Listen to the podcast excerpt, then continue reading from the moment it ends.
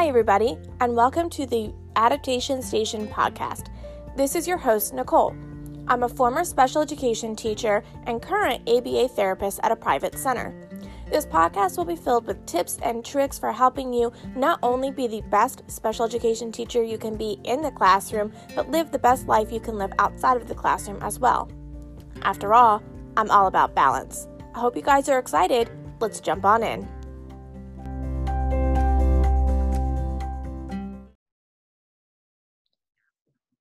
Guys, and welcome back to the podcast. Today I have a co host, Heather from Full Sped Ahead. You guys are probably pretty familiar with her because she's been on a lot of my podcasts by now. But today we're going to be talking about getting parent input on the IEP process.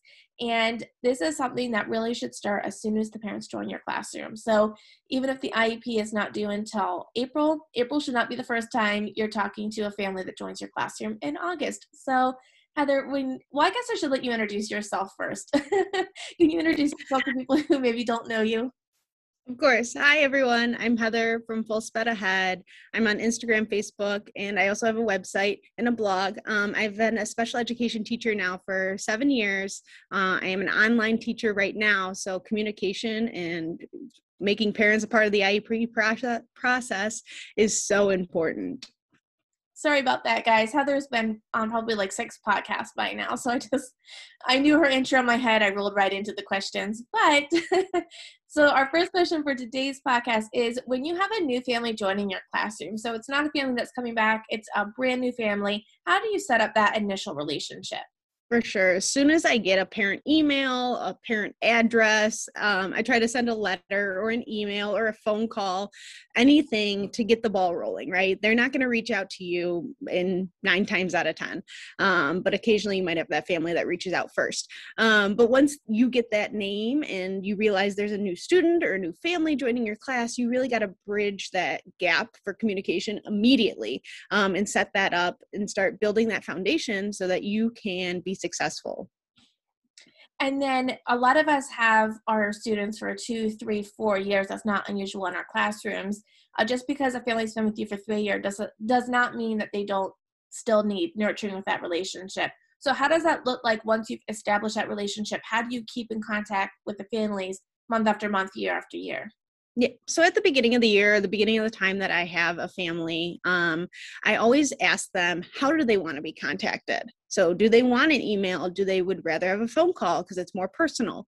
Um, so, I start with figuring out what's easiest for them. Maybe they're really busy and email is great for them. Um, so, I make sure I accommodate whatever is easiest for them. Um, then I ask them how frequently would they love to be communicated with. Um, so, I have some families that want a daily log or a daily um, report home.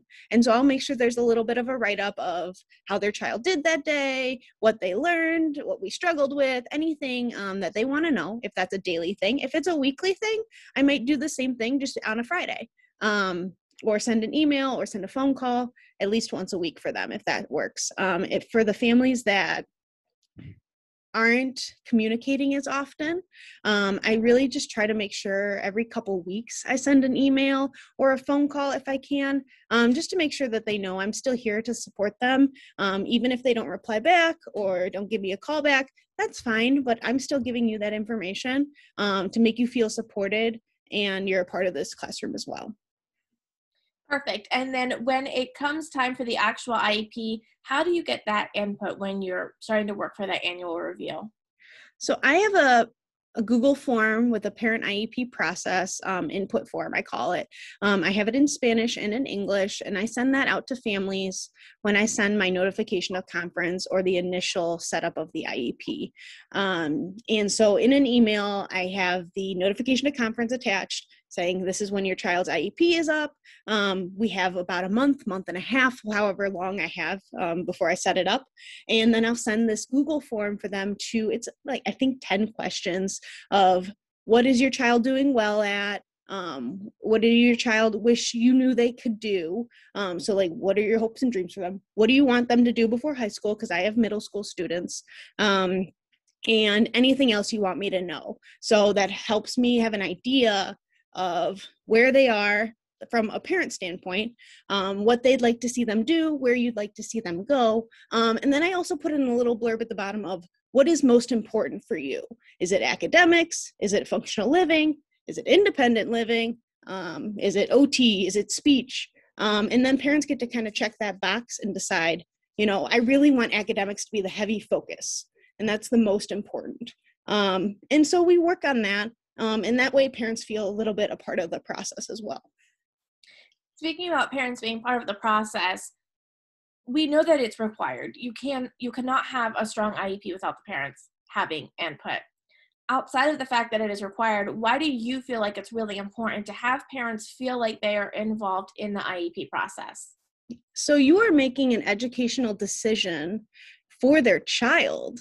Um, and I still feel like we're at a point as special education that parents feel disconnected from the schools. They don't feel a part of it. Um, they feel like they just show up to meetings and we throw things at them, um, but they really don't get a say. Yes, we send home a draft, um, but I feel like there's a lot of disconnect still. Um, so I don't want it to be us and them, school and home. It needs to be a partnership and a collaboration because um, then you're going to have that support, that trust, um, that understanding that you are going to take care of their child when they're not with the parents um, or the family or however it is. Um, so I really feel that is what you need to hone in on. Um, is do you want the parents to trust you? Do you want the parents to understand where you're coming from when you have to have those tough conversations? Um, so that all kind of goes into building that partnership and that communication and collaboration. Absolutely. But then what do you do if you have a family that you're struggling to get that input? You're, you're trying and you're just not having it reciprocated. What does that look like and how do you move forward in the iep process for sure. Um, so I know there's opportunities that you reach out, you send an email, follow up with a phone call, still no response, no response. It's so frustrating. And I get that. Um, but when the opportunity does come in the IEP, if the parent shows up, if the parent phones in for the IEP, there's the opportunity for you to ask. You have that contact with them at some point, um, and you need to make sure you can ask those questions. What do you think your child does really well? You know what would you like to see them do in the future? Um, is there anything specific you'd like us to work on at home for you at school? Anything you need us to support you at home? Um, you know and you can start that communication there. And that's typically where i start the iep meeting after introductions and everything is if the parent hasn't given any input please tell us. What do you like about your child? What don't you like about your child? What can we help you um, you know reach higher goals and get better at um, and hopefully that communication comes. I know sometimes parents go oh no they're fine. I have nothing to say. Um, and that's that's difficult for us because we're making a one-sided decision as a school team. Um, but you really need to try to build that connection regardless. You're still asking the questions um, and i know it's frustrating and difficult when you have families that don't participate in that process. Another thing that I just want to stick in here is you might be able to be the person that advocates and kind of slows down the process. I don't know if anybody else has had this situation, but I worked at a really big school. We had over a thousand kids in an elementary school. We had several self contained programs in addition to our children with IEPs that were in general education classrooms, and it was a very tight schedule. And so an hour would be scheduled for the IEP. And sometimes there'd be pressure to get that all done in the hour. Sometimes I had to be the person that said, we're going to have to take longer than an hour because the mom needs and deserves seven minutes to talk. And so the mom or dad or guardian, especially if they're they're nervous, they're feeling intimidated. It's you know, like Heather said, if they're feeling it's a school versus them, and there's only one or two of them, and there's six other people, they might not feel like they can stop the meeting to talk through it.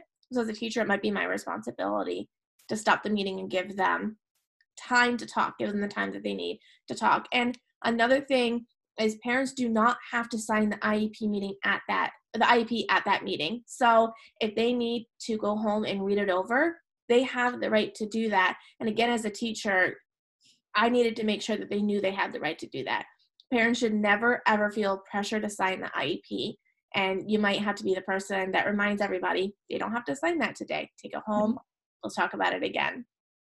So when we're looking at that process of the IEP, what does your communication look like right before the IEP, during the IEP, and after the IEP? Because again, just because you walk out of that room doesn't mean that that process is over. Yeah, of course. So the communication needs to be a constant communication, like with goal updates. Before goal updates, you need to know um, the parents and the families need to know where their child is at, um, if they're going to meet the goal, not meet the goal, because um, you don't want to spring it on them at the IEP going, we never met the goal and we're just going to move forward and do the goal again next year. Um, you know, they need to make sure that, all right, what you're doing in the classroom um, is going to that communication is going to be different than an IEP, right? We try to keep that separate, but you kind of need to intermingle it too. So that constant communication for what they want an email, a phone call, a weekly phone call, uh, a monthly newsletter, whatever it is for that communication, that needs to be coming before, during, and after. Um, during the IEP is when you're going to show that empathy and understanding of where they're coming from, um, the things they've been through and like you said sometimes we just need to listen to them for seven minutes as they need to talk about something that's happened or that's on their mind. Um, and so that's what that's going to look like during. And then right after the iep i always try to um, right after the iep i always try to um, communicate with them a day or two after.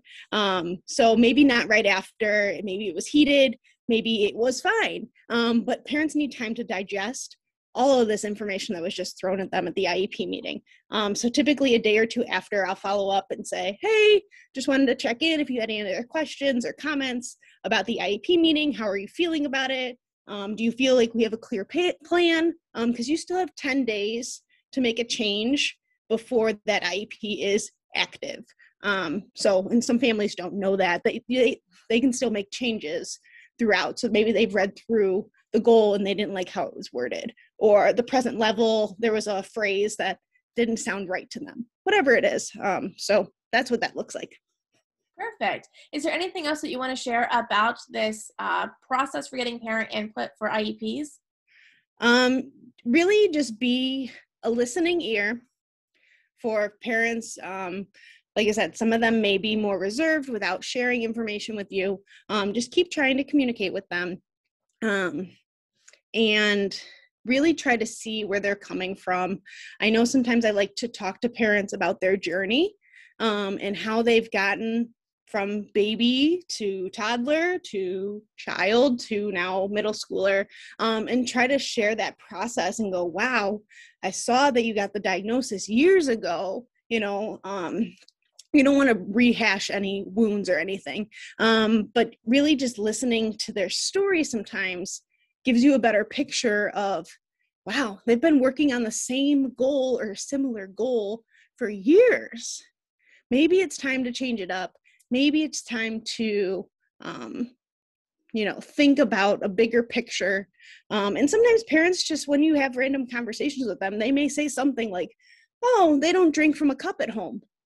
And you're like what? They drink from a cup at school? Why aren't they doing it at home? And so sometimes that helps me get a clearer idea of how I can support them at home. I don't want to step over a boundary line if they're not comfortable with that, but I can say, I tried X, Y, and Z um, to make them um, drink from a cup at home. It's okay. This is Heather's dog in the background. Mine is still asleep on the other side of the podcast interview. All right. Well, thank you so much. And I'm going to have a couple of resources for everybody linked in the show notes. I know that we have blogs, we can find some freebies, things like that for you guys to be able to access. So be sure to check out the show notes section of the podcast. And thank you so much for coming on.